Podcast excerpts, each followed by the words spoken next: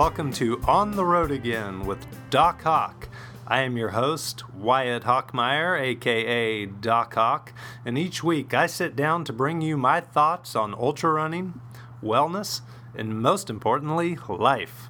Of course, each show has a theme, but it is completely unscripted, and each episode takes a direction of its own. So like in life and ultra running, you never know what you're going to get. I hope you enjoy joining me on this new and exciting journey. Now on with the show! All right. We are doing it again. I'm right here in the studio live with my friend Justin Turnbow, and Justin's in town. Where do you live? Justin's at Tulsa, Broken Arrow? Bigsby. I was way off. Hey, not really. No, it's all right there.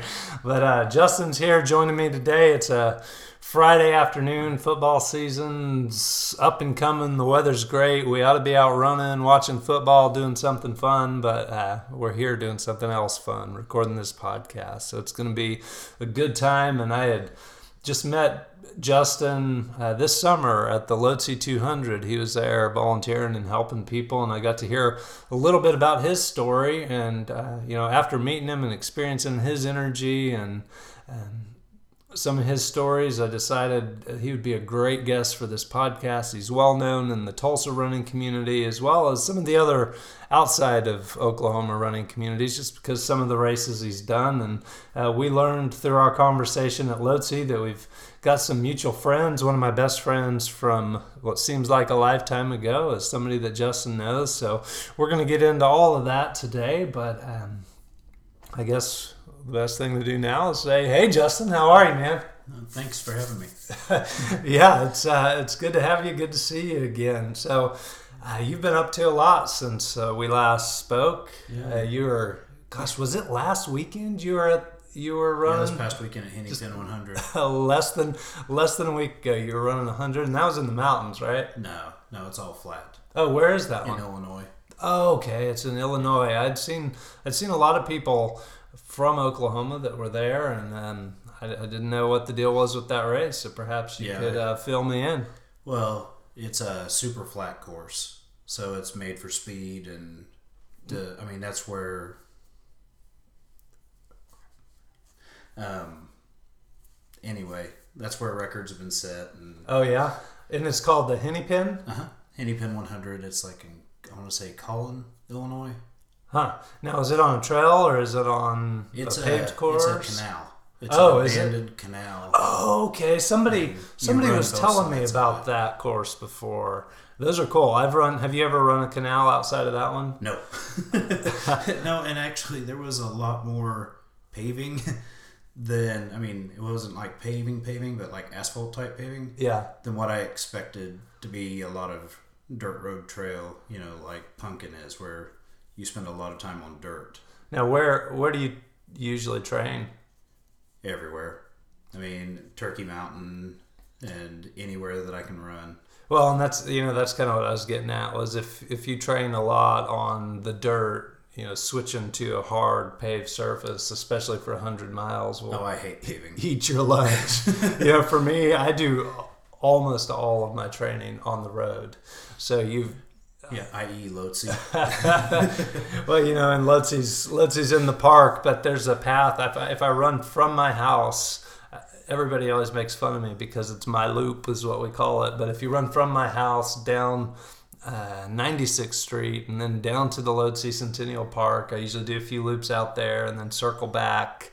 By the high school, I usually jump on, because we have a track race we put on at the high school, and I usually jump on the track, run a few laps, and then, keep heading home. And that loop itself is 9 miles from my driveway, just doing the loop. But then I usually throw in however many miles at the Lotsey course at Centennial, and then go over to the high school and do a few miles on the track. And I can extend that loop to 20 miles or more if I need to. And sometimes I get bored and run out to Stone Canyon, and they've got a little trail around the lake, which is cool because it takes some of the beating off. But as you experienced last week, when trying to do those heavy distances on the road just beats you. Oh yeah. Yeah, and it was Camille Herron who set the record out there. Oh, she did the 50K record, right? No, she set the 100 mile record. I thought she did the 100 mile at Tunnel Hill. Yeah, that's it. Or no. Sorry. You're right. Yes. Tunnel Hill is what I was thinking. Sorry. Okay. Yeah. She had done. She was 100 mile record. Yeah, I saw that she was there, so I wasn't sure what exactly she was doing. So did 50K. That's what I thought. She ran the 50K. Did she set the course record when she was doing that? I don't know if she did or not. They didn't say. I was too busy in my own pain cave. Camille ran our track race a couple years ago at the Lodz 24 Hour. Really? Which was really cool to see. It was her first attempt at the world record. And, usually when a person goes from 100-mile distance to 24-hour distance or 24-hour races, and a lot of people, it takes 5 or 6 tries to really nail that 24-hour. She did it on her second try at the race in Phoenix, but she came to ours. It was her first go at 24 hours, and she hammered. I think she's like a 7:15-ish pace for the first 70+ miles. Like, it was crazy. Like, she just hammered away. One her day, she had got some rhabdo and ended up going to the hospital after the race, but so she'd cut out early. Obviously, she didn't hit the record at Lotsey, but it was amazing watching her first go at 24 hours, and then not long, a few months later at Desert Solstice, she came back and nailed it. Yeah, everybody right now is it this weekend that they're doing the World 24 Hours? Do you know? I don't know. I know tonight's the night the guy's going for the sub 2 hour. So tonight. Do we know what time he's going to start? 11 o'clock is when it's supposed to start. At 11? Yeah. Oh man, I remember last time I was up like texting Justin Franklin the whole time, like, man, is he going to do it? Oh yeah, it's like, no, I should be asleep, but no, I'm going to stay up and watch it. Yeah, I teach online for the Center for Creative Leadership, and I've got a big class going right now, so all my free time is consumed with teaching. So if, I don't know, you wouldn't notice my Facebook activity or not, but for those who monitor my Facebook activity, I haven't been very active lately because, one, I've been injured, so I haven't had any running that I've been able to do, and 2, I'm teaching this class, which has just taken up all my free time, and I've got 3 more classes starting here in the next few weeks, so I'm going to be out of commission through the beginning of December, but... so you're healing.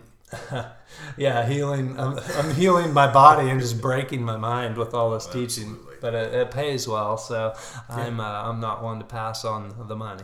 Yeah. But it's got me to the point where I knew that he was going to be messing with that 2 hour marathon again, and it just slipped my mind that it's tonight. And the same thing, the U.S. 24-hour team, I believe they're competing this weekend. I think just from the Facebook post that I'd seen, and I'm not up on that as well. So yeah.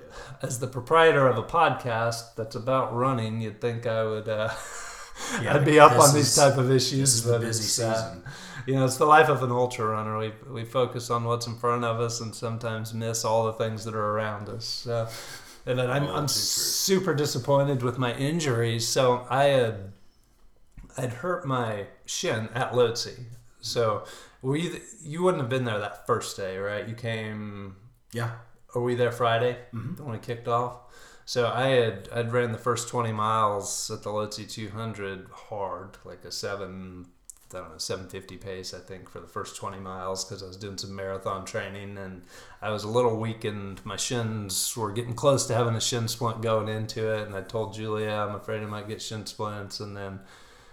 ran that first 20 hard, and then ran 80 after that to get to 100, and then I just knew I made a mistake, so that's why I didn't go ahead and keep going towards the 200. But as a result of that, it hurt my shin and my back, and I've had fasciitis in my foot for coming up on 2 years, and we went to Chicago a couple weeks ago, and I was going to run the Chicago half marathon, and I ended up deciding if I run in this, I'm really going to jack myself up. So I decided I'm going to take my 2 months off. I was going to take 2 months off this summer, and I just got so excited about some of the summer races that I pushed through anyways, even though I was scheduled for a break, and then This is what happens. Yeah. Now I'm hurt. And it stinks because tomorrow is the Hans Henry run in Owasso. It's a 15K. And I love it. It's a it's a really cool race here in Owasso. There's a pumpkin pot patch at the United Methodist Church. And it starts there, and it just runs through Owasso. It goes by my old house that I used to live in. I won it 2 years ago, and then I won the 15K, and then last year Justin Franklin showed up, and there's no way I can beat Justin Franklin, so I got second overall last year. And then this year I was going to go for a win, and I was hoping, I knew I wasn't going to break an hour this year, but I was hoping, get down 640-ish per mile is my goal. And then I was hoping 2 weeks to go into the Tulsa run and try to break an hour. Like, I was all teed up for an amazing October, and now the winter, excuse me, not the winter, the weather's changed, and here we are, perfect running weather. Tomorrow's going to be an amazing day for the event, and I can't run. Exactly. Even if I made a bad choice and decided to go run with my injuries, because I do feel a little better because I haven't run for 2 weeks. Even if I made that choice, I haven't trained, so I would just go out there, have a just subpar time, and then be injured again. So I'm going to do the right thing here, not do it. But speaking of not doing the right thing, I think I saw this week that you just signed up for Pumpkin Hauler 100, didn't you? No.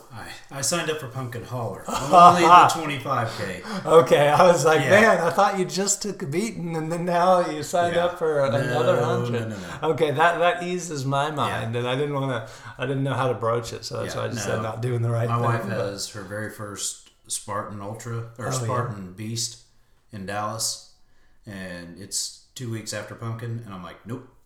I enjoy being married, so I am not running another 100-miler. I'm going to go enjoy hers, being injury-free, and happy to just cheer her on because she's my greatest crewmate and, just my greatest fan. So she tolerates all those long hours of just sitting there waiting for me to show up. And I've put Julia through a lot of that myself, and to the point that there's been some races where she just said, "You're on your own," and I'm like, "I'll do it on my own. I don't need you." And then I definitely need her. Yeah, like I'm terrible without her. And I'll see people like David Terrio, who's a good friend. That David will just show up to races by himself and crush it with no crew. Like Western States. Me, I'll show up to.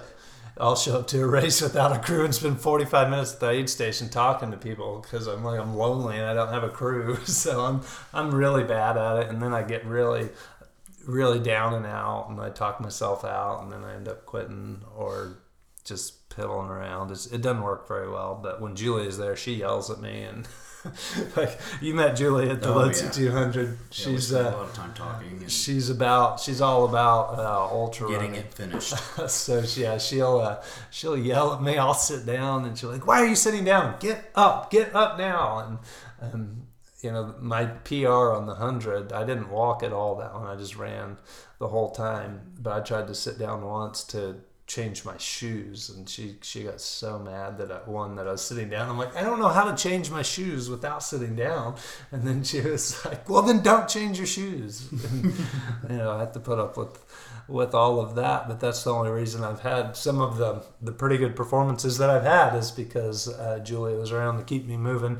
On the run across the state that I did this year, I did it solo, so I was just out there on the road pushing that little baby stroller full of my supplies by myself, and there was a lot of times where I was taking way too many breaks. I never sat down, but there were definitely times when I was finding excuses to stop a lot, and so that was one of the challenges for me. It was just trying to figure out how to motivate myself to keep going, and I got pretty good at it. Like that last day, even the last day, I took a lot of early stops, and at a certain point I was just like, you know what, you're never going to finish this run if you continue to behave like this. And so I just didn't allow myself to stop for 10 miles at a time, which got the job done. But generally speaking, I think the bigger and stronger you are, like the bigger baby you are on an ultra marathon, and the more support you need. I don't know, I could be wrong in my assessment, but it seems like the biggest, toughest guys need named the biggest, toughest cruise. Or excuse me, the biggest cruise full of the sweetest women. Yeah. Well, when I was at Leadville this year getting ready for the 100 at the camp, they talked to us about crewing, and, you know, Ken's up there and talking to everybody, and he's like, look, here's the deal, guys. They had a guy who was leading the race going in to Twin Lakes, totally supported upon his crew, and it was his wife and her kids, and they wrecked the car and never made it to Twin Lakes. So he got there, spent his time looking, and ended up DNFing. Golly. And just, you know, after that point, I mean, I really am. I look at it as crewing as a bonus. Pacers are a bonus, but I do drop bags everywhere. Yeah. So I'm totally self-supported just in case. Now, I don't have the record to show that, but I'm good at DNFing, you know, but I love 100 miles because you can have the best race and everything goes south. You can have the worst race and finish. So how many hundreds have you done now? 1, 2, 3, 4 or 5. Yeah, it's like me. I don't have since February. Yeah, it sounds like you kind of approach it like I do. I don't really have a tally. It's just like I'll pick something. I'm like, I'll go do it. Yeah. You know, sometimes it works. Sometimes I pick a race that's over 100 miles and maybe finish, maybe don't. But there's been quite a few times where I've hit 100 miles and not finished a race, but still did over 100, or did a timed race like a 48-hour, 24-hour, or whatever, and got over 100. And so I've done quite a few races that aren't on ultra sign up, in which I've done 100. But then I've had other races where I've done 24 hours, especially at my track race, where I secured a solid lead and wanted to be part of my race, and did the race and won overall, but just called it at like 85, 86 miles because I had the distance in and nobody was going to catch me. So I have no idea how many times I've actually run 100 miles, probably over a dozen. Yeah. Would be my guess. I'm sure I've hit it at least a dozen times, but I don't count. So it doesn't much matter in my mind how many times I've done it. It's just, to your point, it's a really unique experience, and it's not just about the running. It's about the camaraderie and the self-exploration and just all the different things that happen. It's through the course. 30 hours. It's 30 hours that anything can go wrong, and that's why I love it. I mean, I did February 2nd. I did Rocky Raccoon. And came in, bonked hard, and Christine Fisher was there to pace me, and my wife was freaking out, and then she was like, set him down, shove food in him, we're going to get back out there. And we left, and from there all the way to make the next loop, I had a calf cramp that just would not leave. So I'd run for a little while, sit down, run for a little while, sit down. And I mean, the DNF that I ended up with was on me, but I just couldn't see going 50 miles with this incredible calf cramp that literally, when I got back to Tulsa 2 weeks later, I went and had dry needling done to get it to finally release. Jeez. And it was just like, but it was self-inflicted. And that's what I love about this, is just like this past weekend at Hennepin 100. It was self-inflicted. I didn't realize that. I know I'm a bigger human being. Anybody that's in the Clydesdale category is a bigger human being. If you're over 200 pounds, that's a lot of earth to move for 100 miles. Yeah, and I was well over. I was probably 215-ish when I started. Not when I started training, but when I actually did my first 100, I think I was I'd weighed either right after or right before, and I was at like 210, but I was right around 215 was the weight that I was at that time. And that, makes a world of difference, especially on your legs. Like legs get beat up when you're carrying that extra weight. Absolutely. I mean, January 3rd, I mean, like the people who know me know, that's when my son passed away after battling brain tumors for 15 months. And that was just this last year? Yeah. Oh, man. I didn't know that. Yeah, and he had 3 surgeries, started September 22nd, And for the next 15 months, I mean, he would have a surgery, and it was between the front and temporal lobe, and the tumor itself it was a PXA tumor, and it wrapped itself around the artery. So they could never remove it totally without turning him into a vegetable. And me and Carrie, his mom, we were both just like, that's not an option. He's 16 years old. He's not going to be a vegetable, you know. Mm-hmm. God can do this, you know, and it can work out. But every time they do surgery, it would totally wipe out the right side of his body, to the point he'd have to learn to walk again, learn to talk again, learn to write, learn to use his arms, pick things up, every motor skill, you know, primitive motor skill, start all over.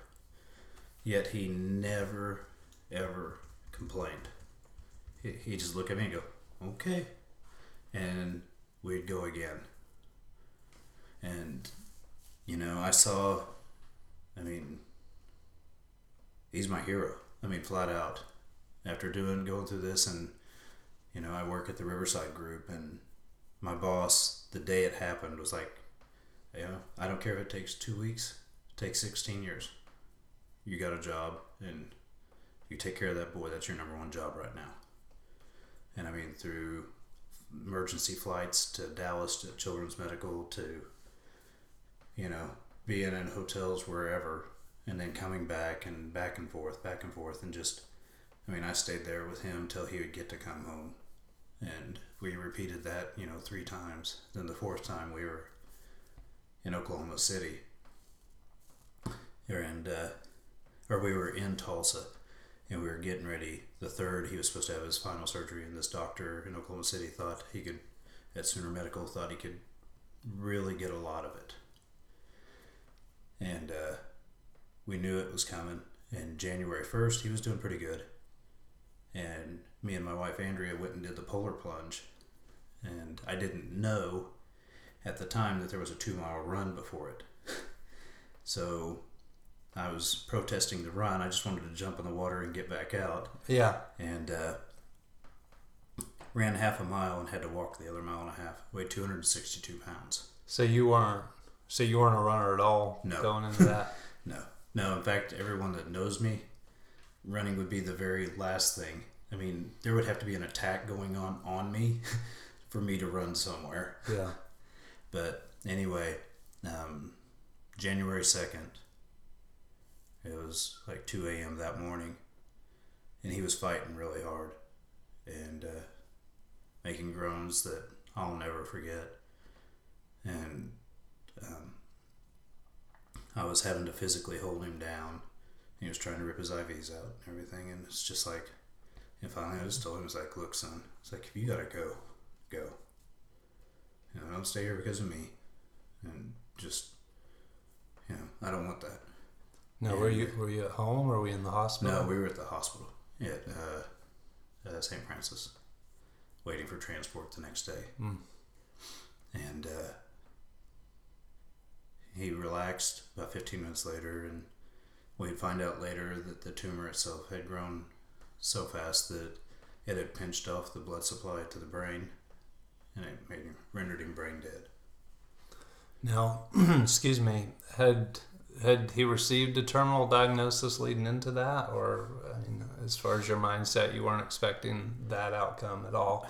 We knew, you know, it, and I don't want to get religious or anything like that. This is just me and the way that I believe, and the way that everything that I understand. You know, it's like, if you lay it at the foot of the cross, then it'll be answered. Unfortunately, sometimes it's not answered the way we want. And the peace and freedom that he gave my son came at him leaving here, not being here. And, you know, we had people try to, like, oh, you need to do Make-A-Wish, you need to do... It's like, you don't know our God. It's not an option. I mean, he can beat this. I've never met a kid so full of life and so happy and so nice. I mean, I can remember days he would be in total pain, and he wouldn't let us know because he didn't want to bother us with his pain. Golly. And now, what was your son's name? Keaton. Yeah, Keaton Graham Turnbow. And that's why, like, anybody who sees me running or whatever, they'll see the patch on my back. It says KGT, and it says live a life worth remembering, because that's honestly the only reason I run. I mean, when he died, and then January 3rd, Life Share, we got to meet the people with Life Share, and 7 people received organs from him. Oh, golly. Because he was brain dead, so they were able to harvest the organs and save, 7 different people. So, we go from that to the funeral and everything there, and we had an altar call there because we called it a celebration of life, because that's what you do with a 16-year-old. Mm-hmm. And over 800 people showed up. Golly. We had people praying from all over the world. But they, after that, I walk in the house January 15th, and I told Andrea, I was like, hey, I'm going to run Leadville. She's like, okay, what's Leadville? I was like, it's a 100-mile race across the top of the mountains in Colorado. She's like, one problem. You don't run. I was like, and you don't climb mountains. I was like, well, I guess I do now. 8 weeks later, I ran the Oklahoma City Marathon and finished it just ahead of the struggle bus. And then 8 weeks after that, a good friend of ours with Lifetime Fitness said, hey, by the way, there's a Midnight Madness 50-miler, and you're wanting to do 100. That would be a great idea. And her name was Kelly Corrado, and she was like, it's only 8 weeks away. I mean, you've already ran 26. What's another? I was like, might as well. Sure, I can do that. So everyone at Lifetime band in and joined in and, helped pace me as I miserably walked through a bunch of rain and everything. Did you get to that 50? Yeah. Finished 15 minutes before the cutoff. Oh, jeez. And then I had the brilliant idea that I was going to jump over the finish line, because that's what you do. That's not what you do in an ultra.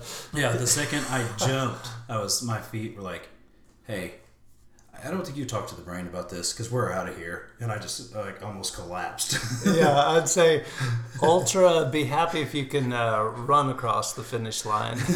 Yeah, jumping, I don't recommend it. It's a great 5K stunt.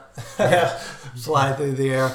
Now, I'm interested in some of the things you mentioned.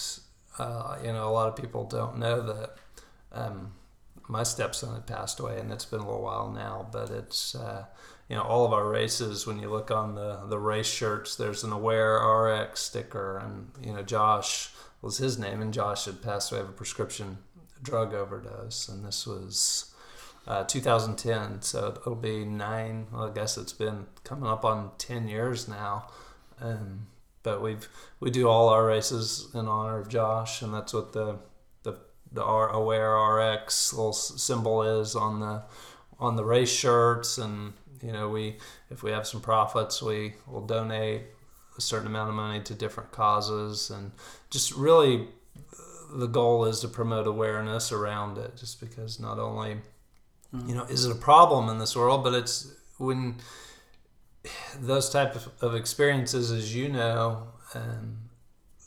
are, I don't really know how to describe it other than just an insane whirlwind that, as a parent, in my case, I was just a step parent, but, I feel like it's just luck that I personally got out of the situation, just because it feels like your whole life is spiraling out of control, and you look for some sort of direction or guidance to somehow navigate just the tornado that's going through your mind. Not so much that the world's changed, the world's the world, but in your mind, it's just everything is spinning so fast and coming. And it's like, I don't know, for me, running was one of the ways to... He was my only son.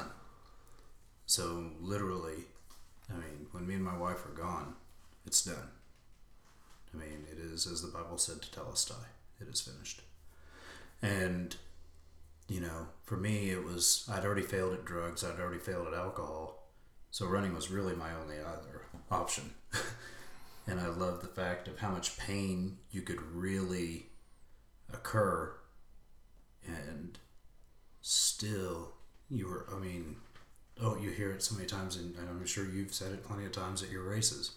You're stronger than you think. You can endure more than you think you can. And it's so true. I mean, I haven't even begun to tap. You know, even with my DNFs, I still have so much to learn. I still have... And I'm surrounded by great people. You know, Kathy at Runner's World, you know, and you guys, and just... There's everybody around me. I mean, the ultra community, I love it. Because everyone cares. You know, I mean, when you're down, they're like, hey, man, you know, just don't forget, you're not alone. Yeah. And whenever I'm being a total butt, you know, because I'm depleted on food and trying to bonk and, you know, I'm not being very nice. Yet, you know, Christine and Mike and Kathy are running by me and they're just like, dude, it's okay. We'll get through it. We'll get to the next aid station. We'll get you fueled back up. We'll go again. Who does that? Yeah, it's just, I've always said this, but you know, it was the goal that got me there. You know, it was the goal of doing this big thing, at least in my mind, this big thing that was somehow gonna set me apart and prove to myself and others what I was capable of. You know, that's what kind of gets you to the table. It's the price of admission, if you will, but. You know, it's not what brings you back, because once you've done it, you've done it. Like, you can say, well, I want to get a better time. Well, you can always get a better, unless you're Camille or somebody. But even then, they're always fighting for better times. The better times are always out there, but it's, you come back for the people and the experiences. And, you know, the experience of doing it alone versus doing it in a race environment with the people is very different, because you don't want to, I mean, you really don't want to just do it alone a lot. And I've done some solo stuff. The run across the state last year, I was doing the Wyatt's Driveway 100, where I was just going out by myself from my driveway and just running, and it's not the same. I mean, I set up a little aid station in my garage or whatever, and I haven't finished 100 at Wyatt's Driveway 100 yet. I've got up to 75, but I haven't actually hit the 100 on my little things that I do for my driveway. But I have a little aid station. I'll stop it, and Hapa Sushi's a sponsor of all our races, and they'll feed me lunch, and I'll stop there on my route. But it's not the same as when you go to a race and you're with the people and you're getting through the night with all the different people. And you know, it's not really something you can pair up with another person on. You meet people on the road and you pair up, not on the road but on the trail or wherever you're running, and you pair up and you have this bond, and a lot of times those relationships go on for the rest of your life. And it's so interesting. A lot of people don't get the meaning of that bond either, in the sense that run with somebody in the middle of the night in an ultra for 6 hours. Well, and like anybody you suffer with, you're gonna have more in common with. Yeah, I mean, because you're done with your niceties. Yeah, so when you're on that struggle bus and you're in severe pain and you've talked all day and listened to podcasts and music or whatever, and now you're just kind of down to the raw version of yourself. Well, it's kind of a no limits. You say, like, and then you spend hours with somebody you run into in the race. Like, the level of conversation would probably fast forward to somebody you've known for 5 years. Oh yeah, well, and you talk about things that you're like going, okay, never talk to anybody about poop. Much less a stranger. Yeah, much less a total stranger. But you know what, for right now, this is totally okay. And, yeah. You know, I mean, what you were saying about doing it solo, March 30th would have been my son's 18th birthday. And so I did what I called a KGT 100, which I got a hold of Brian Hoover, and he helped me get a hold of the Parks and Recreations, and we went from 41st to 71st and just did the worst 5K loop ever, just back and forth. And you know, you go down to the restrooms and back, it's a 5K, go out to the past 71st Street Bridge and back, it's a 10K. And I just like, I'm gonna do this, I'm gonna do 100 miles to honor my son. We had over 150 people show up. Oh geez. Plus, the news crew was there Saturday to do a piece on, it was National Walk Day, which I didn't even know. And one of the ladies is like, I got a better piece for you if you want it. And they ended up talking to me about you know, why I was doing it and everything for my son and everything like that. And but I mean, in reality, you know, I mean, and I'm sure you know this, I mean, you feel it in the ultra, you know, it's like, do I even matter? I mean, when you're by yourself and you're going down that road, it don't matter if it's dirt or paved. When you're by yourself, I mean, you get into this thing, it's like, you know, if I just stopped right here, would anybody even really care? And, you know, the only thing that keeps us going, or at least with me, is the fact that I care. Yeah. I don't want to go out like this. My son never quit, so you know, I can't. That's not an option for me. You know, and I know it's not an option for you because I saw you at Lotsey 200. You know, you're battling this thing. Yeah, you could have finished 200, but okay. We both had a friend there who was going for her first 200. Yeah. And, you know, I mean, I'd already talked to you that I was not going to be back the final day. And what did you tell me? You're like, look, I'll make sure she gets across that line. And I knew you would. Yeah. You know? And she, of course, where is she this weekend? At Harlan. Running another freaking 100 miles. She's in 2 this month. Yeah. You know, Jackie came and did my driveway 100 with me. We did 75 at that one. Yeah. But it was, you know, Jackie's amazing. She comes out here and she does it. And she's like us though, that she's, you know, she's not one of those people who's perfect every time and just gets out there and crushes it every single time. Like, she gets out there and puts it all on the table, and sometimes it goes and sometimes it doesn't. And I mean, to me, that's how I like to run, is just go do it. Make stupid mistakes early and figure them out late. Well, that's why you got to know Western States. Yeah. Because, I mean, for, you know, him to go out like he did, and everyone's just like, he's going to blow up. He always blows up. Well, he finished it this time.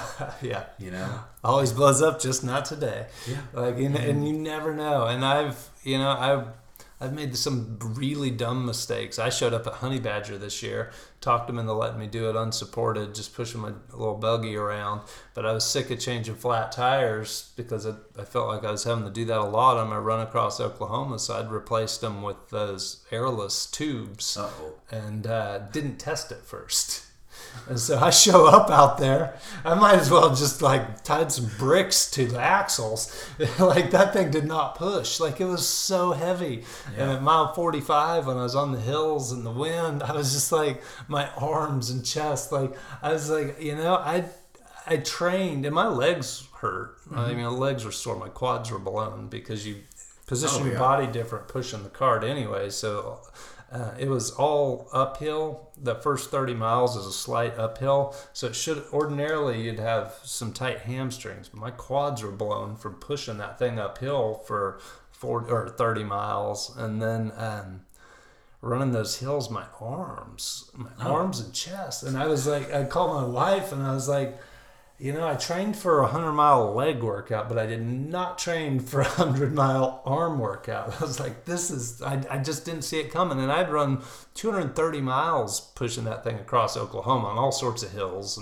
But it's a big difference when the tires don't have air in them. I had this brilliant idea. I mean, or not brilliant idea. A good friend of mine, Sean Lewis.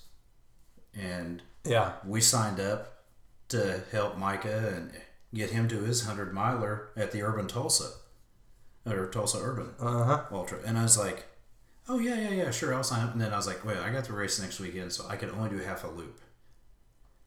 Pushing him was something I could not prepare my physical body for. I'm so glad that I only had to push for 13 miles because my arms hurt so bad.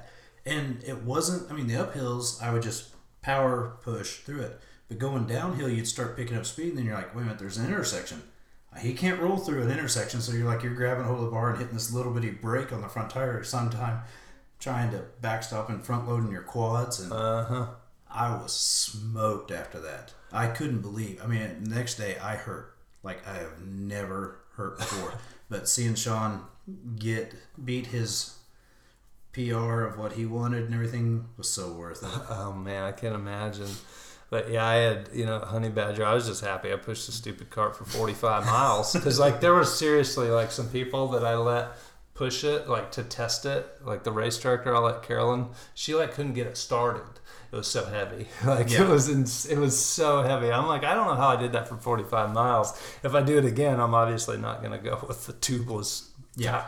Michael also did it because he got tired of flat tires on a riding lawnmower, so he had his foam fill them. It wouldn't roll. Yeah, the engine wasn't strong enough to push it forward. And the thing didn't work good without any weight in it. But I had all this ice and water and food and stuff. It was miserable. It was a terrible idea, but I don't know. In hindsight, I was set on trying to get a certain time. Like in my mind, I thought it was going to be 22-ish hours, maybe 24 at the most. And I started having the realization like this thing's going to be 28 to 30 hours, and I was like, I do not want to be out here for 28 to 30 hours, and that's not the mindset you can have in an ultra marathon. Is I don't want to be out here for 28 hours. Like, yeah, be out here until it's over. And you know, when James Delmore at the Lotsey 200, I'm sure, I don't know if you remember who James is, but James, he had just done Tahoe before and was getting ready to do Bigfoot or vice versa. I don't remember. No, he just did Bigfoot 2 weeks before Lotsey, and then was talking about Walter. About to do Tahoe 2 weeks later. No, his name was James. Oh, yeah. He had his shirt off. He's kind of taller. Yes. But, you know, when the timer was recording double loops for a little bit, and I had to let a couple people know, hey, the screen said you had this many loops, but this is how many you really have. When I told him, he just said, I was planning on being out here for 72 hours anyways. Yeah, what's it? Yeah, thanks for letting me know. And Walter just was kept on going, and I was just like, dang, like that's the approach you have to have. Like, well, okay, I was a little less far than I thought. It like doesn't change anything. I was going to be out here anyways, so just keep trucking. So I know you know, have me on your podcast and everything, but I've got to ask you a question that didn't get a chance to ask you. Yeah. How cool was it to have two guys who are going for the record of the most 100-mile races in a year? Yeah, with Walter and Michael. Like, that was just insane. And, you know, Walter sat right in the seat where you're sitting the night before, and we got to talk through his journey. You know, Walter, we've got a good podcast episode with him. But then Michael, after his race, I was taking him to the YMCA to take a shower, and I was like, why am I taking him to the Y? Let's just come over here. So, you know, he came over, and so they've both been here, broke bread. Like, they both, you know, that was such a cool experience, not only getting to know them on a personal level and having them in my house. And, you know, Michael and I did a Facebook Live at the event too, but just seeing them together, doing this together, because they weren't competing. You know what I mean? No. You never got the sense. I remember sitting there watching them. Competition. And they would, like, it was camaraderie. Yeah. He would hook Michael's arm, and they would, like, walk for a little bit, and then, you know, Walter would slow down, and Michael would hook his arm, and they'd walk. And I was just like, totally competing against each other, but they want to help each other get to the goal. Well, and you know, James Delmore was there. He's getting the 200 record this year, and he'll break the 200 record this year. I think he's tied for it right now.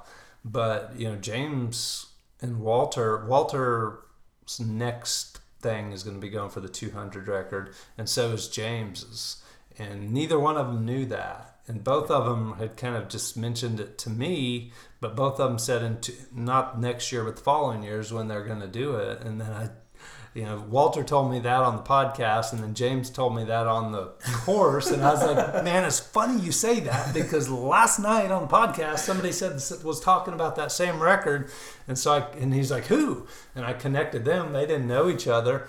And well, I mean, I got to run with Billy, you know, but all of a sudden this weekend, those two, Walter and James, were the same way. They all of a sudden just started plotting out their competition to break the 200 in 2 years.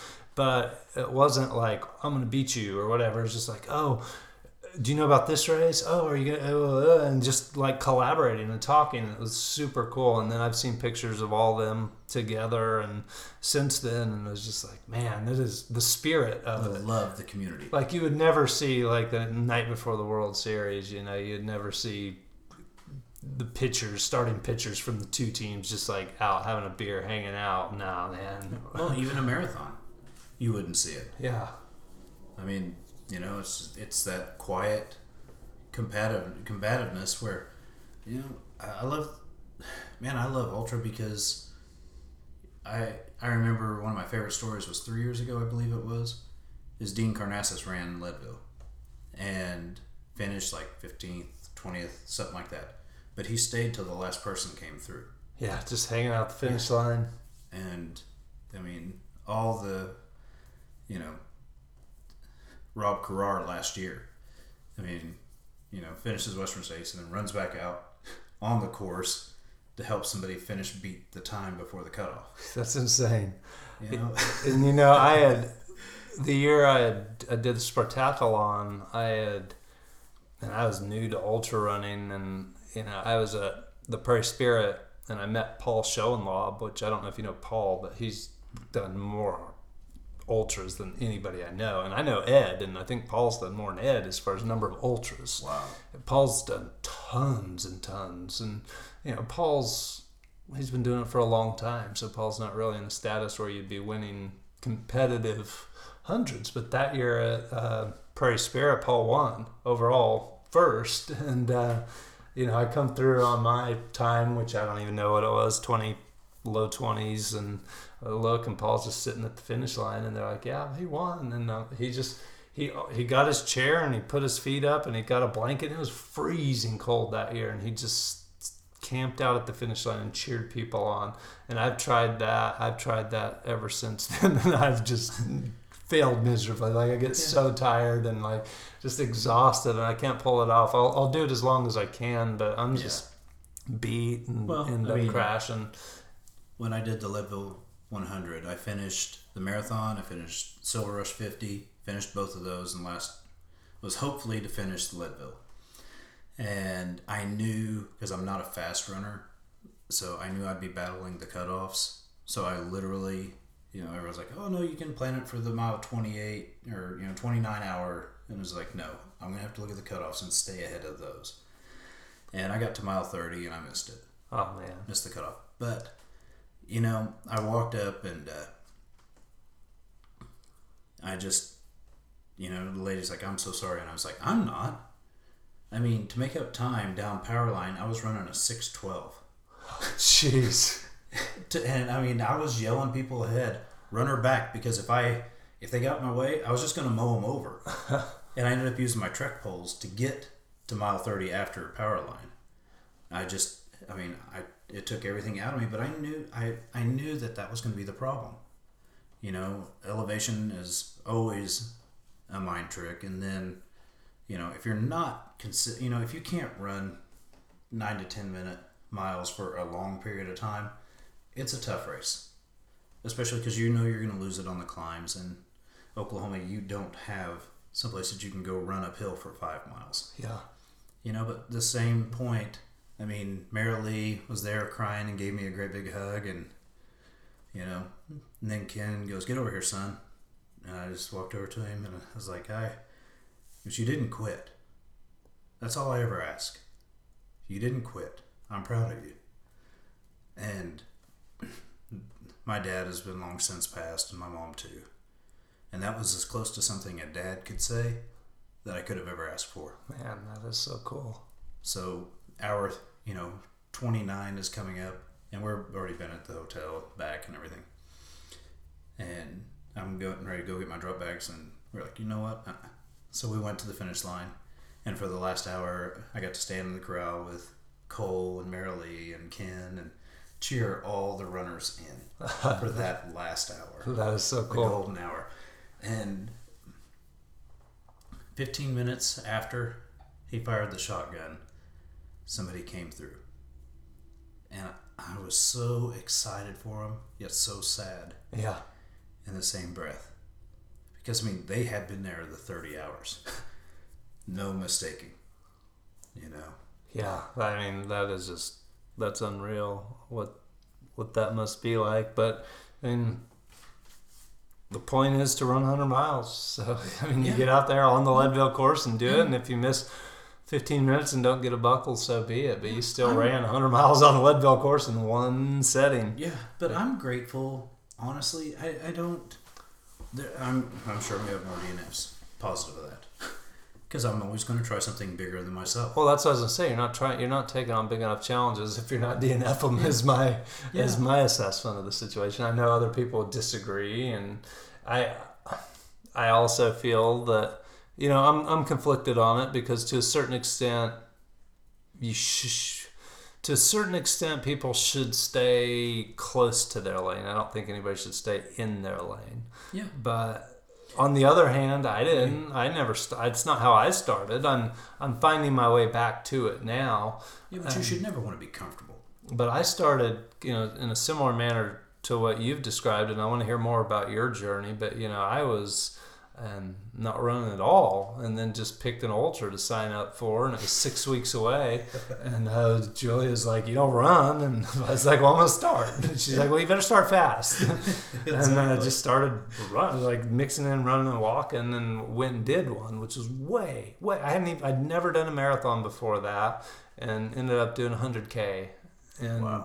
It was in the mountains, and it was a pretty tough course. There's a lot of sand that you're getting through, and I had no idea what I was doing, but I just went and did it. So to that end, it's a great way to get in. And then I ran a marathon after that. I ran my first 5K after my 50 miler. Yeah, and I was like, man, this doesn't take very long. my only goal at that Oklahoma City marathon was don't walk, and so I made that goal.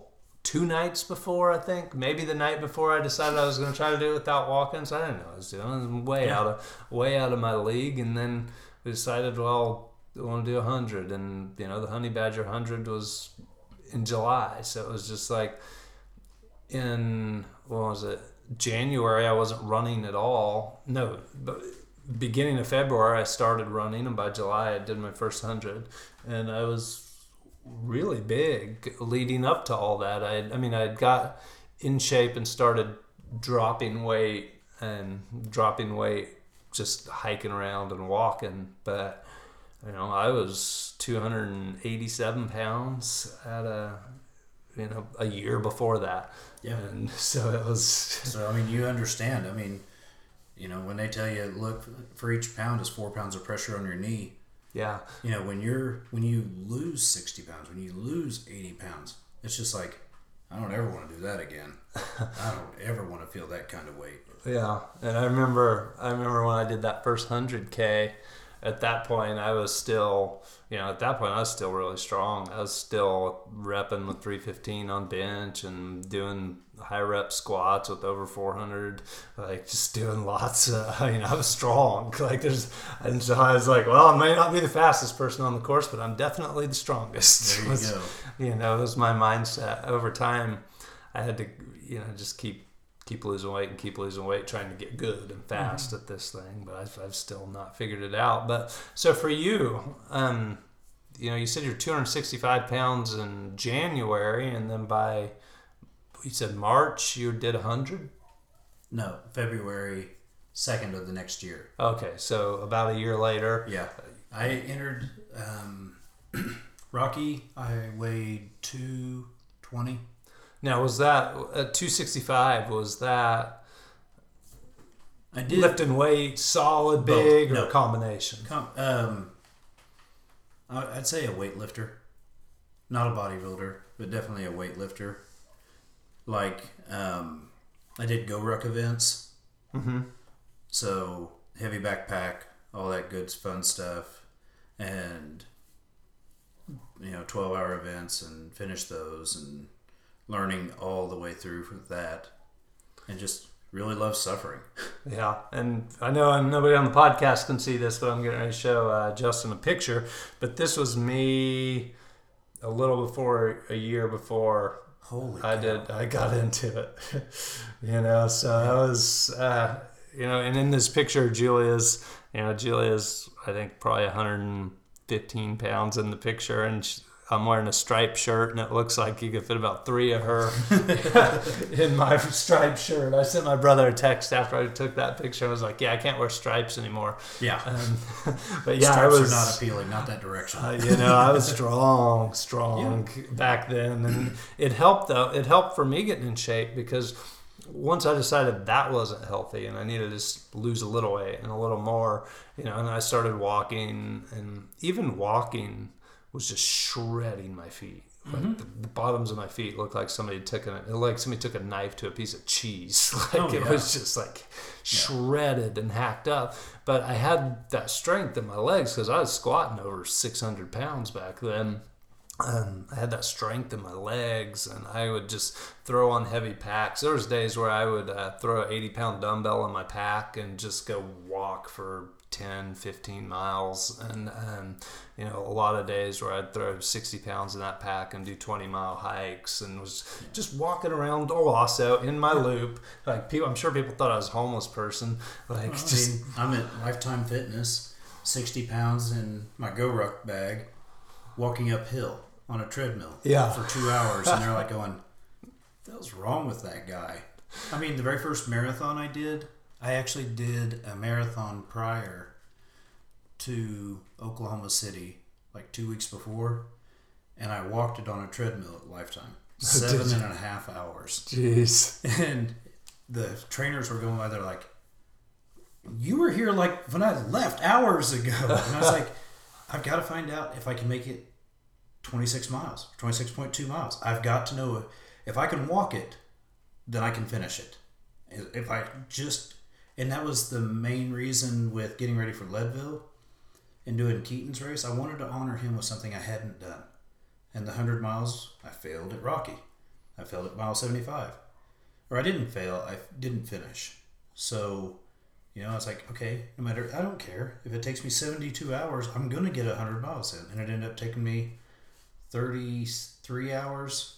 And that was with the cameras and taking time to change shoes all the time. Oh, and, man, that's cool.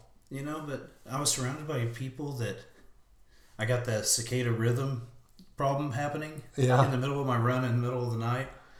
And it's just like where the repetitive motion gets so repetitive that you fall asleep. And all of a sudden I feel somebody hook my arm. It was my friend Jill Bates, and she was like, hey, let's get you back on the course. Yeah. And Mike Clark comes over and goes, I'm going to stand on the other side of you so you don't run in the river. They were like playing bumper pool with me as I'd run on that little chalk track. Yeah, I have. There's been times, and I've done the Prairie Spirit Trail a few times, but there's been times at night on the Prairie Spirit where I've thought to myself, like, I hope I don't just fall off this trail. Like, that's a pretty big trail. I don't know if you've ever been out on it, like, but it's a big trail. And there was times in the Traveler and the Arkansas Traveler the year I did it that, like, I thought for sure, because there's so many rocks, I thought for sure I was just gonna trip on a rock and then just stumble off the side and be done. That's the way Leadville is. I was like going, you know, I had a pacer, two different pacers who were gonna pace me, and it wasn't pacers to keep me motivated going. I just prayed that I made it to them before I started falling asleep, because you go off the trail there, it's 200 feet down. I mean, it's not a forgiving, hey, look, you can just climb back up the side and get back on the trail. Well, yeah. I remember at Traveler, my little friend Kara, and I say little, I mean, she's a woman, but she's small, she's short and tiny, and she had tripped on a rock, and she was on my right side, and she tripped on the rock and just started, like, she went in front of me, she crossed me, and was just going. She was literally in, like, her head was leading, and she couldn't stop, and she was about to just fly off the trail, and it was straight down. I mean, it wasn't like a Leadville drop, but there's no way she could have continued the race had she fallen and rolled down that hill on the rocks at night. But, like, I just grabbed her by the camelback, just grabbed her by her pack, and then she's just, like, hanging over the edge, and I pulled her back, and I was like, what are you doing? And she's just like, thank you so much. I was just like, you about died. Yeah, I smell like pee right now, but that's okay. But we were just like, it was just one of those deals when there's been times where I wish that I'd fall off the trail so I wouldn't have to keep going. But I'd never been so lucky. Street crossings, it's like, how can I get lucky enough to get hit by a car? And I've told this story on the podcast before, but I was at the San Diego 100, and I was down in this canyon, and it was miserable. I mean, I got stung in the head by a bee. And, you know, there's people in my family who are allergic to bees, and I'd never been stung by a bee before. And so I was like, I don't know if I'm allergic. And so same friend, Kara, I'd met her at Traveler, and then we were running San Diego. And I was like, hey, what would be the signs if I was allergic to bee? And she's like, I think your tongue would swell up. And I'm like, well, yeah, what about the sight? She's like, yeah, you got a giant thing on your head. And I was like, well, what about my tongue? And she's like, it looks like a normal tongue. And I'm like, well, let's just stop every now and again and look at my tongue and see what happens. Like, and so then I just started pounding Benadryls. Oh, yeah. Well, pounding a bunch of Benadryls and being stung by a bee and being in 100-degree weather in the dry mountains of the PCT, like, or a bad recipe. And so finally I was up there falling down, like, on these single track courses with cliffs, hundreds of feet, like a level, just straight down. I'm falling down. I'm by myself at that point because she's not going to stay with the idiot who's, like, clearly, like, not going to finish this race. But I went to an aid station, and I was like, I couldn't close my hand. My fingers were so swollen up. They're like hot dogs. Oh, and, yeah. Or more like sausages, I guess, whatever the giant round things are. I couldn't even close my hands, and the guy at the aid station was like, you're hyponatremic, you need salt. So he just made me eat a bunch of salt tabs. Well, that's not what the problem was. So then off I go down into this canyon, and it's so hot and exposed, and I'm full of Benadryl, now full of salt, which made me swell up even worse. And my water pack is just hot, like, it's just. And so I start trying to sit in the shade, and every time I'd get in the shade, the bugs would just come out and just swamp me. So I couldn't sit. So I'm just having to go. And at a certain point, this rattlesnake pops out right in front of me. And I'm running at that point, and my foot's coming down, and I don't even know it's a rattlesnake. I just see it's a snake, and I was just like, ah! And I just threw my foot off to the side and just jumped up on this rock and misstepping on the thing. And then I was like, you idiot, why didn't you step on it? It would have bit you. And like, yeah, you're mad because, you know, this would have been okay for a DNF. Yeah, no, really. Like, nobody would have questioned me quitting that race because I got bit by a rattlesnake. But it was just like, oh, man. But yeah, I had, in hindsight, at the moment, in real hindsight, I'm glad I didn't get bit by a rattlesnake. Oh, yeah. But at that given moment, I was like, man, I wish I would have got bit by that snake. And I've had plenty of close calls with cars, too, where it's like, man, if that one would have just hit me. Yeah. Or if this, you know, the run across the state was particularly interesting because it was just, you know, the things you have to battle.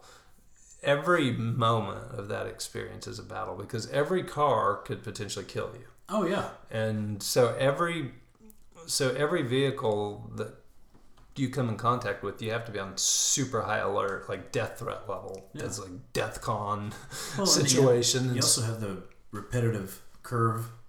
Like if you're running at traffic, you've got the same awkward lane. Yeah, yeah. The entire time. Those things aren't flat. Those roads aren't. Like, it's most people don't realize that either. But, you know, every car coming at you potentially kills you. So you're on super high alert. And then, especially in the country, like, people have dogs. And they're designed to keep people off their property. Yeah. But the dogs don't really understand that dummy on the side of the road isn't on their property, so the dogs are really angry. And there's homeless people, not as much homeless people, but just mentally ill people who are just out wandering the streets too, especially in some of those rural communities, like just people who are out there, like you figure it's going to be a turf war because they don't know that you're not a mentally unstable homeless person. You're pushing all your stuff in a cart down the road. Yeah, you look like everybody else. You're encroaching on their turf. So there's a lot of threats while you're out there. And you know, I had a gun with me, but like, what am I going to shoot a dog or shoot a homeless person? Like, I mean, you can't justify that. I mean, I had it just in case something went down. You have to go seriously wrong. Yeah, but even then, like, I had no business shooting anything. So, I mean, in all reality, you're just kind of out there fending for yourself and just fingers crossed that you survive it. But there's definitely plenty of opportunities there where it's just like, man, I wish that semi that was super close would have hit my hit my stroller. Not me, but like if that thing had hit the stroller, like then I could be done. But nobody ever did. And you know, the thing about a stroller, when you're by yourself, especially going through the towns, you know, you could technically, if there's a close call, you get off the road, dive into the ditch, whatever. When you've got the stroller, like you're stuck. Like you can't get it up over a curb fast enough in a dangerous situation. So you have to play these power games with cars and trucks, which is insane because it's like, okay, there's a semi come in that probably weighs, I don't know how much semi weighs, 20 tons or something, something insane.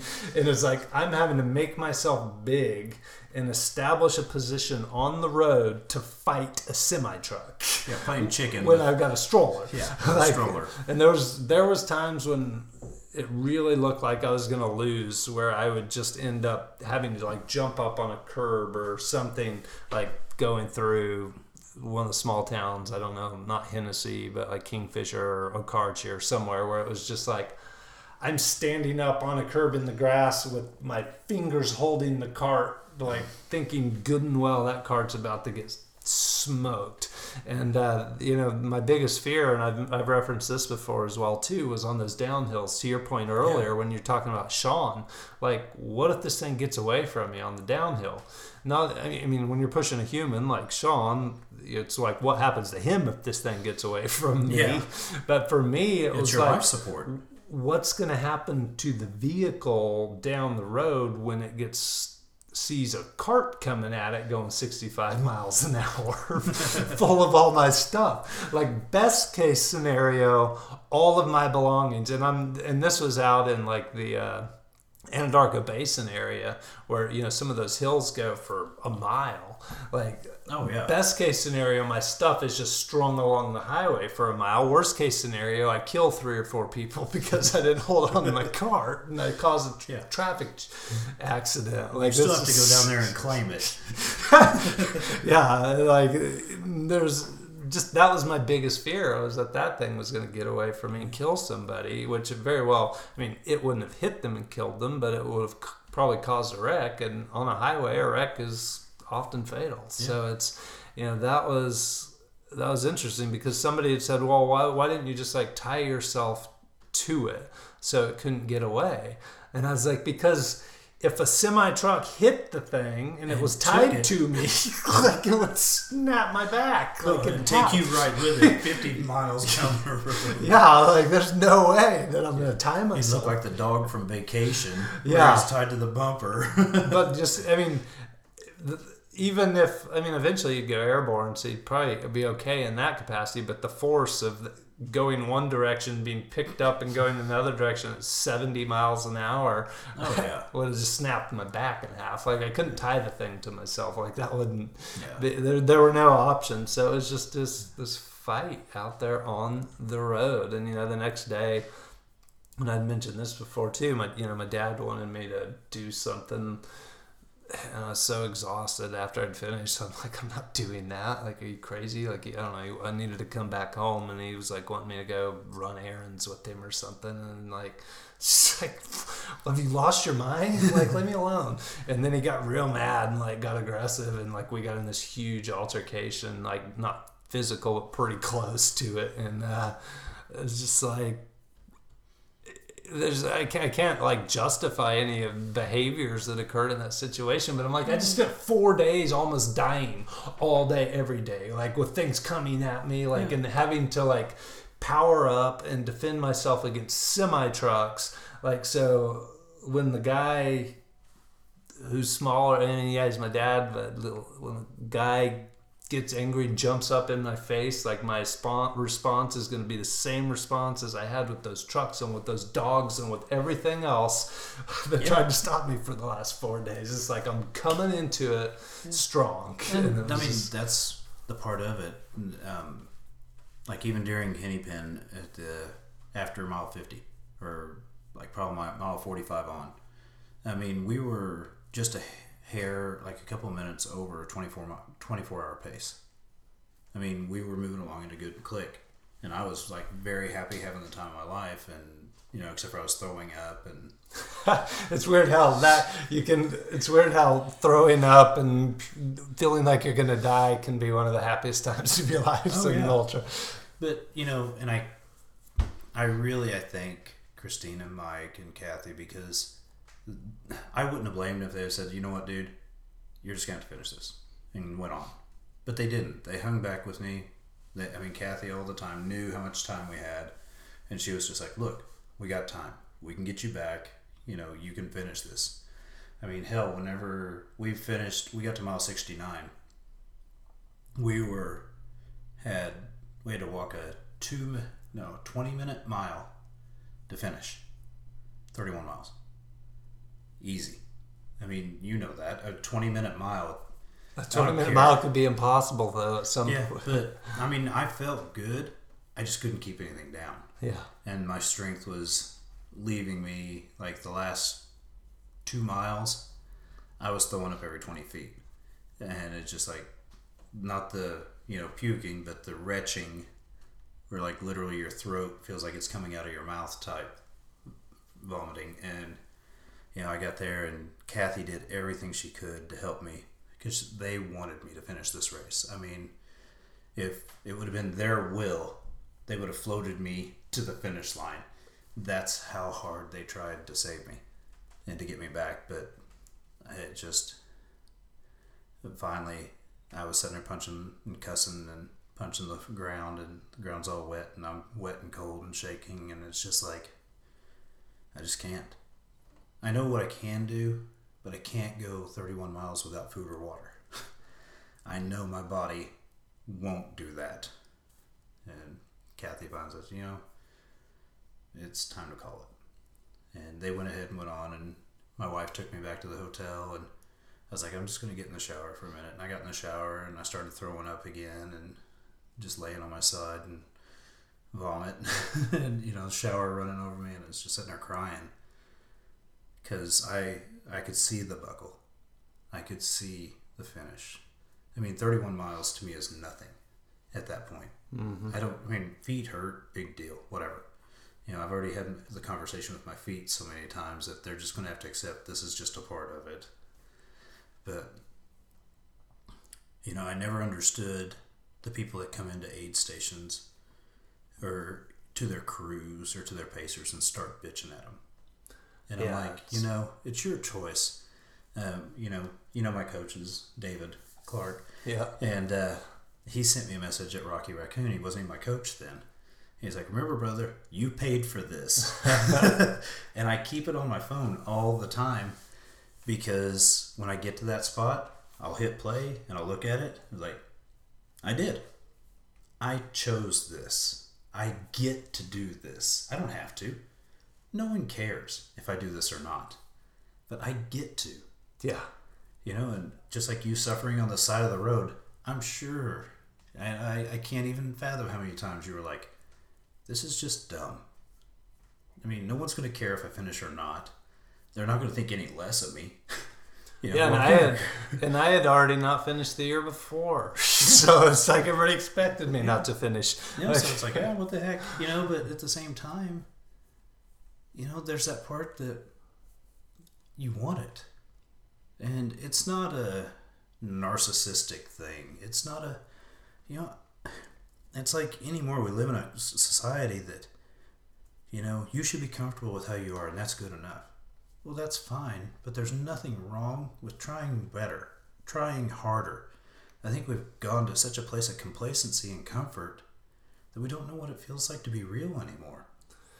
Yeah, and sometimes you just got to take on these to remind yourself how gifted you are, what it is to be real. I had...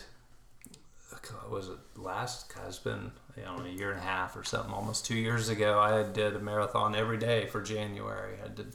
Wow. Well, I won't say a marathon every day. I'll say 26.2 miles every day, because some of them got broken up into 2 parts. But it was running 26.2 miles a day for an entire month, so 31 in a row. And the first one I did, and I'd taken 2 months off, so this was going from zero running for 2 months. I did a 1 week transition to running 180 mile weeks for a month.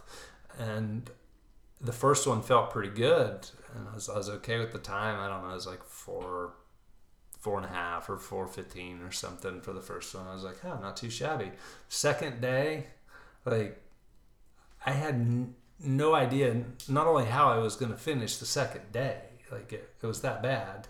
But I had, at that point, there was no possibility that I could even fathom doing more. A total of 31 of those stupid things. And even, as I started going, I was 10 down. People were 10 down, almost there. I'm I have no idea how I'm going to do 11, the number 11, much less. I can't even think about how tomorrow is going to occur, much less the 31. And even as it was really counting down in the mid-20s, people were making those comments. And it was you have no clue how hard this is.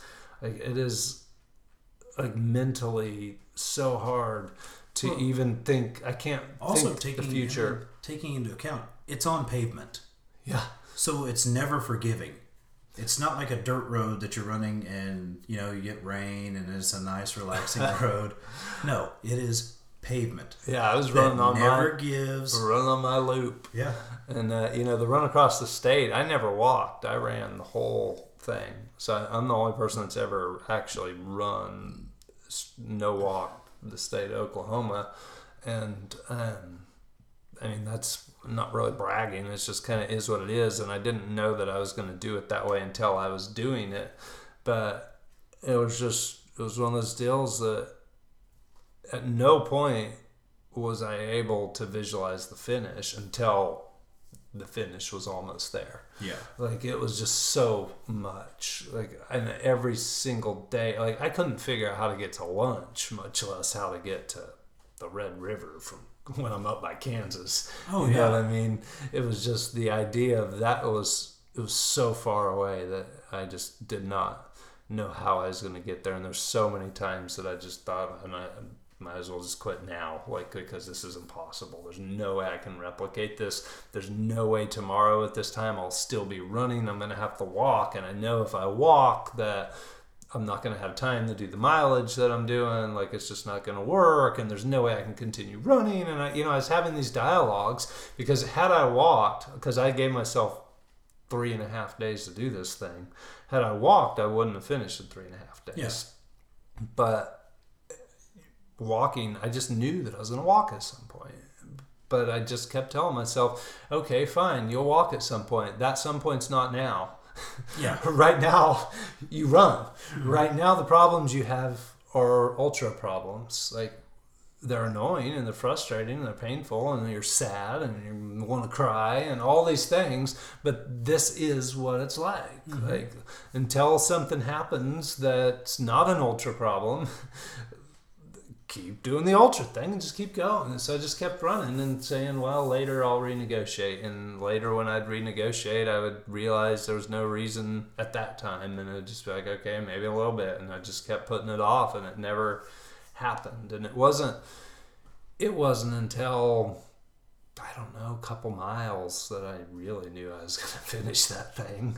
Yeah. And at that point, and it was really cool, because at that point, I was out there, and it was the rolling hills and the Red River Valley, and you get some views and you can see for a while. And I was just I just knew over the next hill, that stinking dirty red body of water was going to be there, and I was going to see it. And I was just I was having conversations aloud. Oh yeah. But I was saying, I was sniffing, and I was I can smell you, you're mine. I was just yelling, and I was I own you, you are mine. I was I smell you, and I know you're out there, I'm gonna take you. And it was just and then I went past this old building, and they're having a fish fry, and I was they only have fish fries where there's fish. Yeah. And I was you're rationalizing the whole thing. Where are you? And then I pop over this hill, and then it was just and then I saw it, and I about cried. It was just you were so so beautiful. Like, and I'm saying this, like, I'm lucky there was nobody else out there. Like, what's this crazy man with the cart doing? But I was like, you were so beautiful. Like, oh, I love you. Oh, that was, I mean, not even close to what you did. But at the marathon, everyone warned me. Mile 24, mile 23, it hits. And I tried to get in a 22-mile run before the marathon. I tried to, but just weather didn't cooperate, you know, because I'm not going to run in the rain. Yeah. You know, so I paid for that. But I get out there, and at mile 24, I'll never forget, and I was so thankful I was by myself because they would have locked me up. And I have this outward conversation like this, except for with myself, like what you were doing.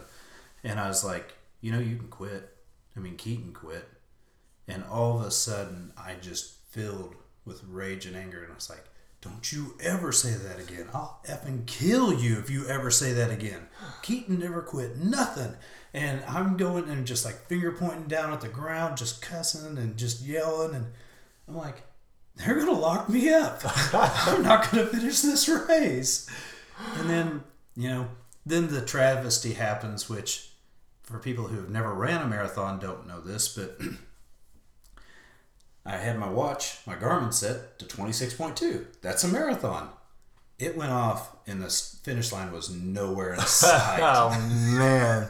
And I'm like going, they lied. That race director lied to me. I don't even see. There's no one around yet.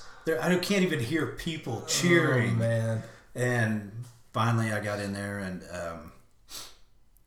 you know, was running into the finish and I could hear my wife and our friends yelling for me and everything. And Barry Switzer is the one that gave me my medal. Oh, really? And he goes, you care if an old ball coach gives you your medal? And I was like, the ball coach, as far as I'm concerned. And he gave it. And I said, man, thank you so much. He goes, thank you. I could never do this. And I was like going, as I was walking away and not even really being able to hold myself up anymore, I ended up getting an IV and because it just got so hot. And yeah. At the end of it, I was like, you have 3 more times you have to do this to do 100. How is that ever going to happen?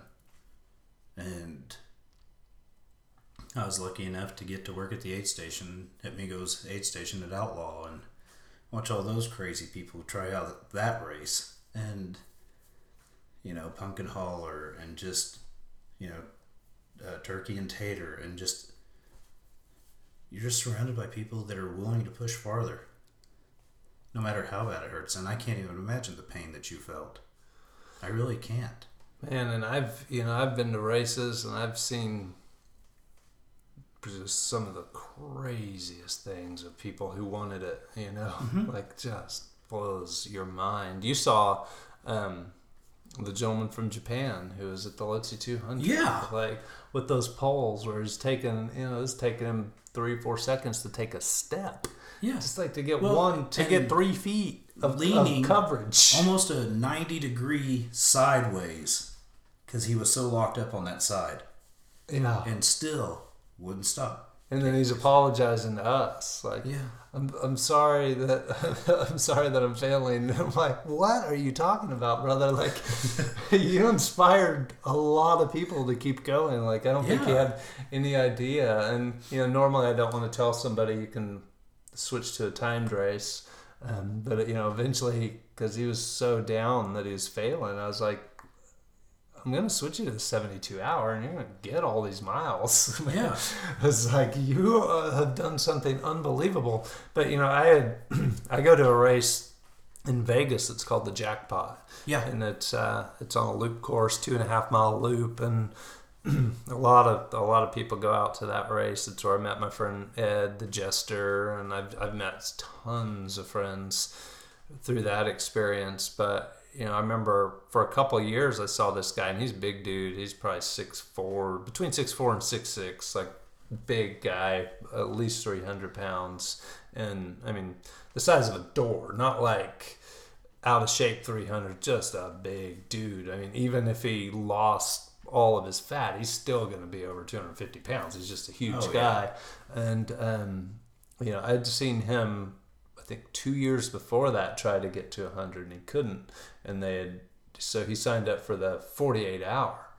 And this guy, not only did he have a lean going, like his right shoulder dropped. I can't even drop mine that low, like as far as it sank. Like I'd never seen somebody that imbalanced, and his leg was just shuffling. And he went, I don't know, maybe 40 miles, just dragging his leg with his body completely out of balance, and got his 100 in the 48 hours because, and you know, he knew he couldn't, he had tried multiple times to do 100 and he knew he needed longer than, you know, a traditional 30 or 36 hour cutoff. And so that was his go, and he just did it and he made it happen and he got there. And it was just, you know, you watch situations like that. And I don't know if you ever met Dave Renfro. Yeah. You know, Dave, our races were the only races Dave ended up doing in the end because of the way we set the cutoffs, where we don't, you know, if we're going to be out there at the track for 24 hours, then you got 24 hours to finish your 50. Same thing at the Lotsey 200, you know, we're going to be out there working for 72 hours. So if that's how long it takes to do 50, that's how long it takes to do 50. Like, you got 72 hours. Just so Dave would just show up on the first day and take as long as it took to get the job done. And you know, Dave Dave passed in early June, I believe, but you know, he did the podcast with us in mid-March, and he did the Lotsey race in mid-March and did his 50. That was his distance that he did at our races, you know. And that summer, at the end of the summer, we did the Dave's Challenge, where he did 50 miles for each of the 3 days of the Lotsey race. And I did it. A couple of Dave's friends did it. Dave's sister did it. Like, we all did it to honor Dave, you know. And this year at the track race, we did a Dave's Challenge where it was run 1 mile for every 24 of the hours. So not run 24 miles, but every hour you got to do a mile. And you know, Dave's mom, Dave's sister, Dave's wife, like Dave's uncle, like Dave's family rolled out and did the Dave's Challenge, and it was just such a beautiful experience. Dave's mom, I think, actually won the female division of the Dave's Challenge, and his mom's, you know, in her 60s, and she doesn't run at all. Mm-hmm. And she hadn't even walked, I think, since Dave's sister was a little girl, like exercise walk. But she just said, you know, Dave could do it, I can do it. And she just got out there, made it happen. That's and awesome. I think she ended up with 50K in the 24 hour for somebody who never did no training or anything. And it was just like, but that was Dave's deal. It was just forward momentum. He didn't get the train. He couldn't train. He was on too much medication. Like relentlessly forward. Yeah. He would just keep one step at a time and wouldn't give up. And he made it happen. So it's just, you know, you have to be mindful of those experiences. And it's, you know, on the one hand, it's too bad that we have to draw on other people's losses to perpetuate our own growth. But on the other hand, you know, if we just let those losses occur and go unnoticed, what would they be for? You know, I think us taking these terrible situations and other people's suffering and using it as a reminder to do good things in this world and to continue growing, you know, keeps their spirit alive. It's part of adding meaning to these unfortunate situations that we go through. Oh, absolutely. I mean, I tell everybody that, you know, if you would have told me that, if God would have said, hey, look, I'm going to take your son, but I'm going to surround you with people that you cannot fail, I'd have called him a liar. But that is exactly what has happened. If Keaton would have been healed after the last surgery, you know, I know the truth. The truth is, I would have told everybody what a miracle God did, but I would still be 262 pounds. I would still not be able to play with him as I want to, because I wouldn't have the physical shape to do it. Even in my son's death, he gave me life. I mean, I'll never forget where I came from. I'll never forget, you know, I mean, when was it? Well, Thursday.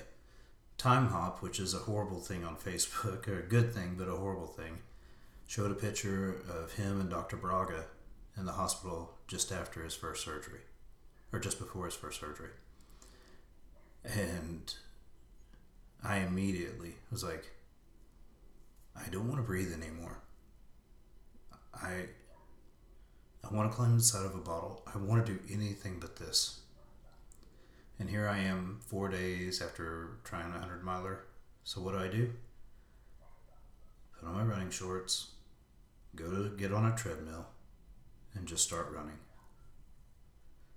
You know, I know it's not the cure, but at least it's something. And it allows me the ability to deal with him not here. I mean, I'm never going to have the love that I had for him. But I'll always try to live the life that he lived, and that's to love everybody else. And that's just the truth of my son. You know, as dads, you know, I mean, I think to me, we hope that our kids grow up to be good members of society, productive, you know, things like that. That they don't do anything so crazy that they can't make it through it. You know, in my case, my son ended up being better than me. So now I get to live the rest of my life trying to live up to him. Mm-hmm. And I know one day I'll see him again. But it doesn't mean the air doesn't hurt. You know, and you know that. It's just, we live in a cascade of memories, and that's all we've got. You know, the memories I've made running these crazy races and the races even to come, and my friends and everything that I've met along the way, complete strangers, they're my friends. And I've had the fortune of making a memory with them that hopefully I take to my last breath. You know, and hopefully I leave this world a little bit better than I found it. I really hope so, because my son did. Yeah, and that, you know, the energy that it takes to do these things, and I think this gets beyond some people's understanding that don't have it, but probably to most of the people that are listening to this podcast, they do have it. You know, that energy that it takes to do these ultras, to physically and mentally get through it, is the same energy that makes it almost impossible to deal with those types of losses, because our heads just go, go, go, go, go. And, you know, they're always spinning. And if you don't have something to release that energy, you will drive yourself into the ground just harder than a nail would be driven with a hammer. This unique sport and the people that are part of it allow us to unravel that chaotic mess and use that energy for something. And now I don't know that we'll ever completely unravel it. And, you know, some of experiences both before and after Josh's passing, but a lot of stuff that came along with it, you don't get over it. You never do. A lot of times it's as tough years later as it was at the time that you were experiencing it, and that doesn't change. But like, the pent up aggression isn't there. Like, you have these frustrating moments, but you have a channel to release it and to do something positive, and then reflect on those positive things and find meaning through the chaos. And it's you know, it's a unique experience. And surprisingly, a lot of us seem to share that. A lot of us are out there dealing with this, and I think a lot of us, you know, to your point, I haven't drank in 7 years, and you know, I haven't been overweight in, I don't know, 5 years, and it's, you know, there's been a lot of things that were negative in my life, and that I used as outlets for that energy. You know, it's it's certainly an outlet for an energy to like hang out at the bar till 3 a.m. and then have to wake up at 6 a.m. and go to work and like just and smoke cigarettes all day and pound coffee to get through the day and be so exhausted at 5 o'clock. But by the time you get home and crack open that beer, things start to feel good again. And there you go, all night long, at it again and doing craziness and waking up in places you never dreamed you'd be waking up. But, I mean, that's one way to kind of channel through it. But unfortunately, if you, that leads to the same place that, well, I mean, that just... You're not fixing anything. Yeah. And you're only medicating. You can't do that. You won't survive. No.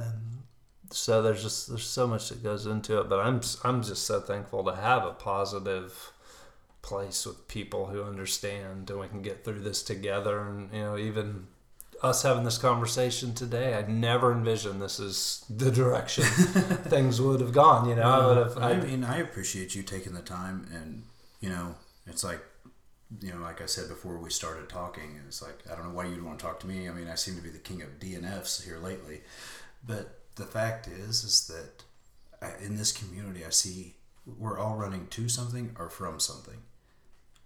And I've never met anybody on the trail that doesn't have a story. I mean, I haven't. And I've met nothing but great people. Well, and the good news is, and you know, I haven't been in this long, but I've been on this journey a little longer, and eventually get to the point sometimes you're just running. Yeah. I'm ready to get to that point. And that's beautiful, my friend. That is definitely beautiful. Where you're not running from or to. Like, and you know, I can only hope. I hate it when people say, like, what are you running from? And I don't go, well, it's not what I'm running from, it's what I'm running to. But sometimes and it's, you're just running, man. Yeah.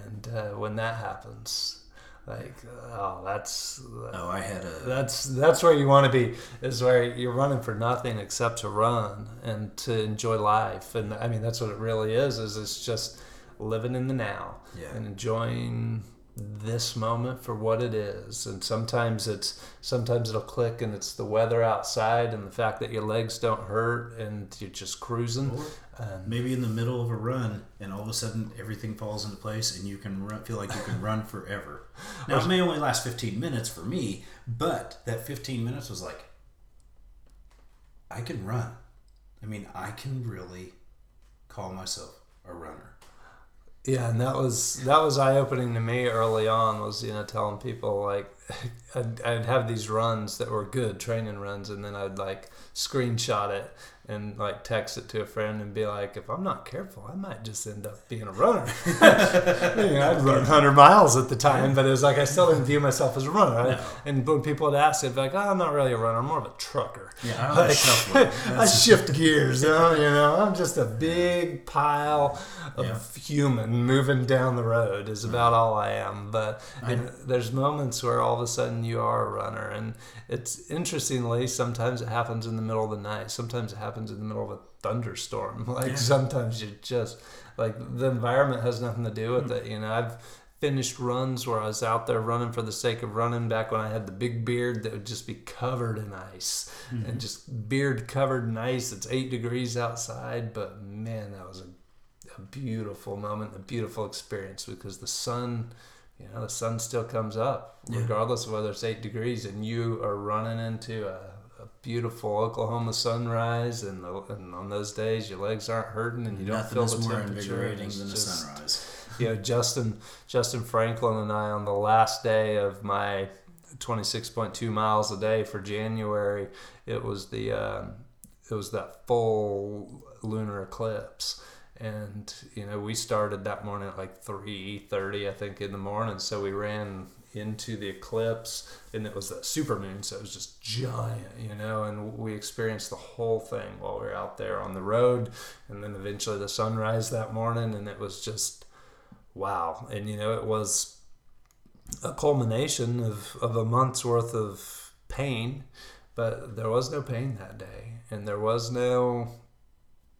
I have to do this tomorrow, and there was no, oh man, all the nonsense that happened in the last month. It was just, hey, today's a beautiful day, and I'm out here with one of my good friends, and we're just knocking out some miles and enjoying this phenomenal experience with the moon and the stars and the sun, and like it's just all here, and here we are. Exactly. And Wyatt, I appreciate you having me. I really do. I appreciate it. You taking time to invite me into your home, and just, I mean, this has been really good therapy for me, if nothing else. Yeah, man, I truly enjoyed it. And I always, I kind of always look at the clock around this time, and I'm like, you know what? We did it.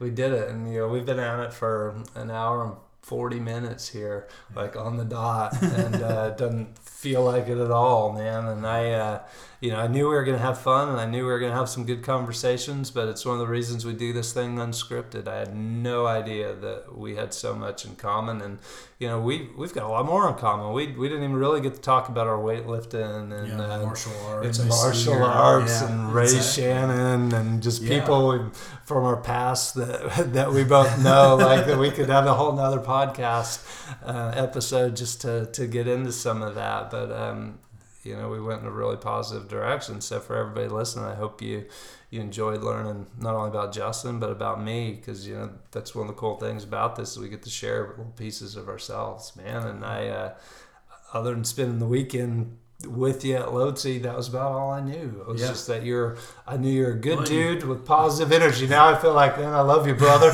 Like you're a brother in arms here in this running. And the Colorado Cooler? Oh yeah, it's not bad. It is awesome. And what Justin's referring to is he'd given me the Colorado Cola for the tailwind, and I used it, and it tastes just like cola. It was amazing. Well, thank you, my friend. Well, thank you for coming. That to all of you listening, you know what's coming next. You stay out there, get the job done. Most importantly, be safe, and we will talk to you next week.